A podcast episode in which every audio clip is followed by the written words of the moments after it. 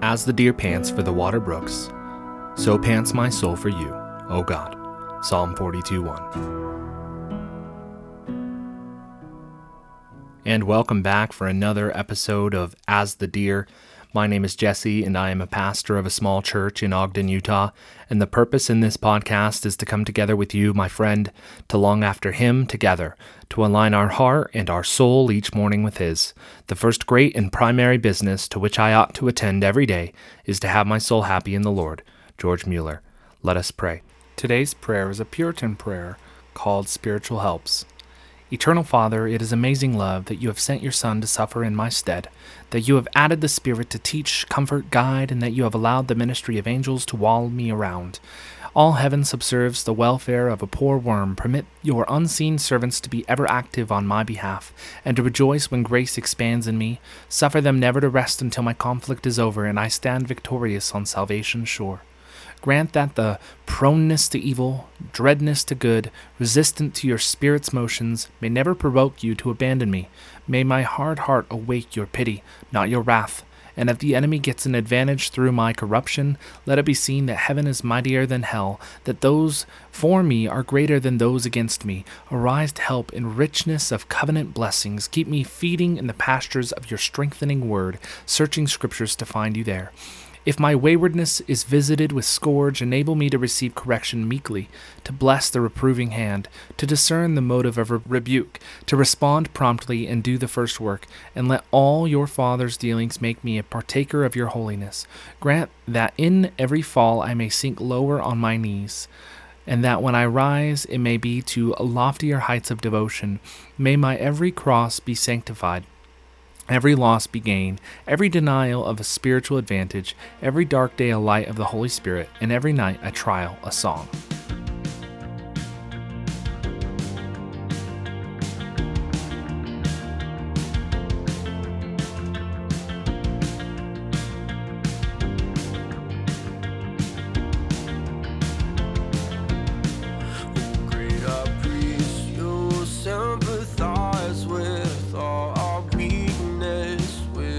and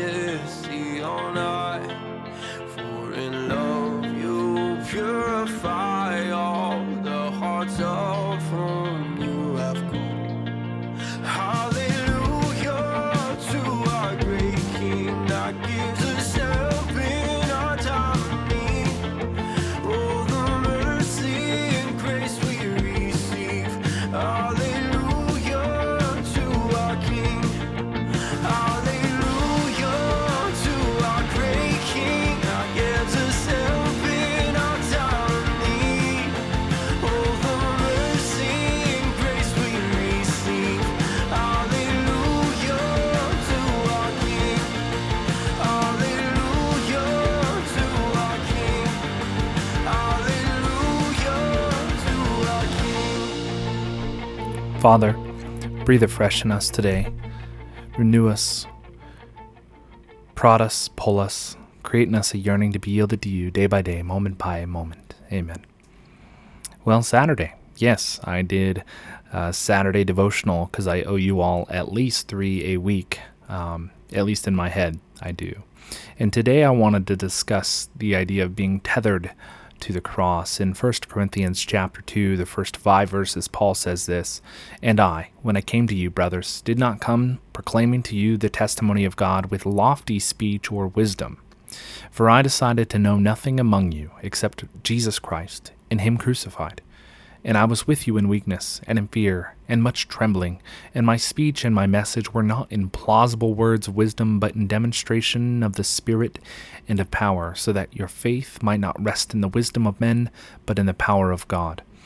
What a beautiful testimony that Paul has with these Corinthians who were so obsessed with wisdom and, and rhetoric and one up one upping one another and he said I chose to know nothing except for Christ and Him crucified, and I came to you with simple speech, the testimony of the glory of the gospel, the goodness. And right before this, this is kind of the context in 1 Corinthians chapter 1. He says this 18 through 25. For the word of cross is folly to those who are perishing. So when he says, I chose to know nothing among you except for Christ and Him crucified, he's saying that the cross is considered foolish to those who are perishing, those who do not cling to the cross, those who are dying in their sin. The cross is foolish. Right? But us who are being saved, it is the power of God. And I love this idea of being saved by clinging to the cross, by fixing our eyes upon Christ, who is the author and perfecter of our faith.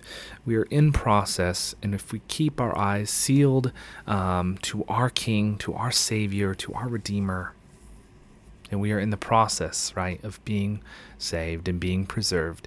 Um, verse 19 For it is written, I will destroy the wisdom of the wise, and the discernment of the discerning I will thwart. Where is the one who is wise? Where is the scribe? Where is the debater of this age? Has not God made uh, foolish the wisdom of the world? For since in the wisdom of God the world did not know God through wisdom, it pleased God through the folly of what we preach to save those who believe. For Jews demand signs and Greeks seek wisdom, but we preach Christ crucified, a stumbling block to the Jews and folly to the Gentiles, right? To the two people groups of the time, Jews and Gentiles.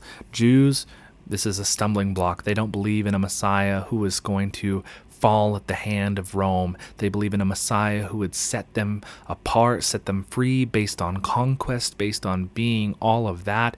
And so he was a stumbling block that makes no sense. We reject and deject this Jesus Christ as a Messiah and folly to the Gentiles. Foolishness. Why would God let himself die at the hand of man? If he is God, then he would smite us.